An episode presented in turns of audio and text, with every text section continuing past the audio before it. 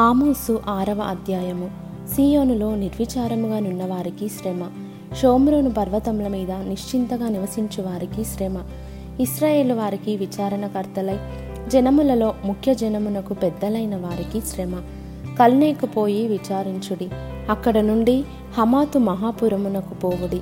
ఫిలిస్తీన్ల పట్టణమైన గాతునకు పోవుడి. అవి ఈ రాజ్యముల కంటే గొప్పవి కదా.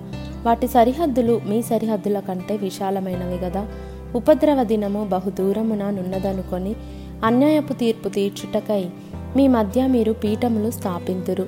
దంతపు మంచముల మీద పరుండుచు పాన్పుల మీద తమ్మును చాచుకొనుచు మందలో శ్రేష్టమైన గొర్రె పిల్లలను సాలలోని క్రొవ్విన దూడలను వధించి భోజనము చేయుదురు. స్వరమండలముతో కలిసి పిచ్చి పాటలు పాడుచు దావీదు వలనే వాయించు వాద్యములను కల్పించుకొందురు. పాత్రలలో ద్రాక్షారసము పోసి పానము చేయుచు పరిమళ తైలము పూసుకొనుచుందురు గాని యోసేపు సంతతి వారికి కలిగిన ఉపద్రవమును గురించి చింతపడరు. కాబట్టి చెరలోనికి ముందుగా పోవు వారితో కూడా వీరు చెరలోనికి పోవుదురు. అప్పుడు సుఖాసక్తులు చేయు ఉత్సవధ్వని గతించును. యాకోబు సంతతి వారికున్న గర్వము నాకు అసహ్యము.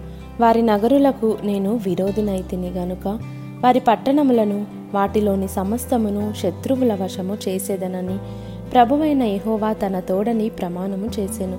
ఇదే దేవుడును సైన్యములకు అధిపత్యునగు యహోవా వాక్కు. ఒక కుటుంబమందు పది మంది మనుషులుండినను వారు చత్తురు. ఒకని దాయాది కాల్చబోవు వానితో కూడా ఎముకలను ఇంటిలో నుండి బయటకి కొనిపోవుటకై శవమును ఎత్తినప్పుడు ఇంటి వెనుకటి భాగమున ఒకని చూచి ఇంటిలో మరి ఎవరైనా మిగిలియున్నారా? అని అడుగగా అతడు ఇంకెవరునూ లేరనును అంతటా దాయాదిట్లనును. నీవికనేమియూ పలుకక ఊరకుండుము. యహోవనామము స్మరించకూడదు.